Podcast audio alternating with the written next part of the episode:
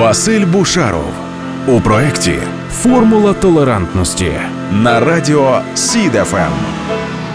Реальність, на яку не можна закривати очі. Вибачте, ви не підходите. Не можна порахувати, скільки разів чув цю фразу. Не підходжу на будь-яку вакансію. Причина не вік або профнепридатність. Тюремне минуле дається в знаки і через чверть століття. Немає значення, що маю гарну освіту, поважну посаду останні п'ять років. Просто колись опинився за гратами.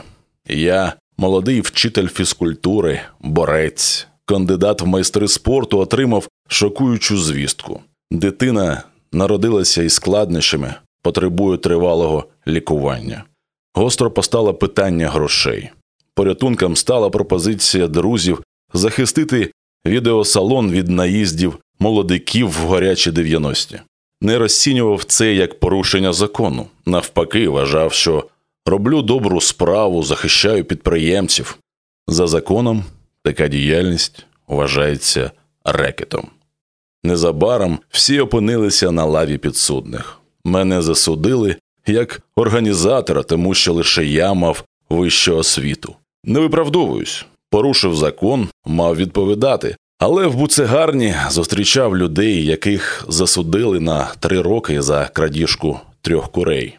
Потрапив у в'язницю, поставив хрест на майбутньому. Я сподівався повернутися в школу, мав знання та натхнення працювати, але з часом зрозумів людина із судимістю майже неможливо почати з чистого листа. Після звільнення чотири роки оббивав пороги в пошуках роботи. Не повернувся до криміналу лише тому, що розумів потрібен сину.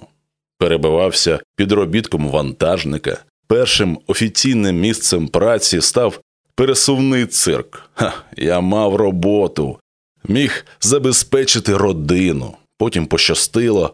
Друзі запросили керівником відділу комунікації, пішов кар'єрними сходами. Але трапилась криза 20-х, бізнес розвалився, я знову шукаю роботу. За законом, працедавці не мають права відмовити колишньому засудженому, але в житті саме так і відбувається. Чергова відмова. Не довіряєте мені навіть кермо. Дивно, але держава довіряє мені нарізну зброю, яскравий приклад невідповідності законів та життєвих стереотипів. Звільнена із в'язниці людина, погасивши судимість, має право на зброю та отримує її, але таких людей не беруть на роботу, бо не мають довіри до колишніх засуджених. Тобто довірити роботу водія, сторожа не можуть, а зброю, будь ласка, де логіка? Якось по телебаченню розповідали.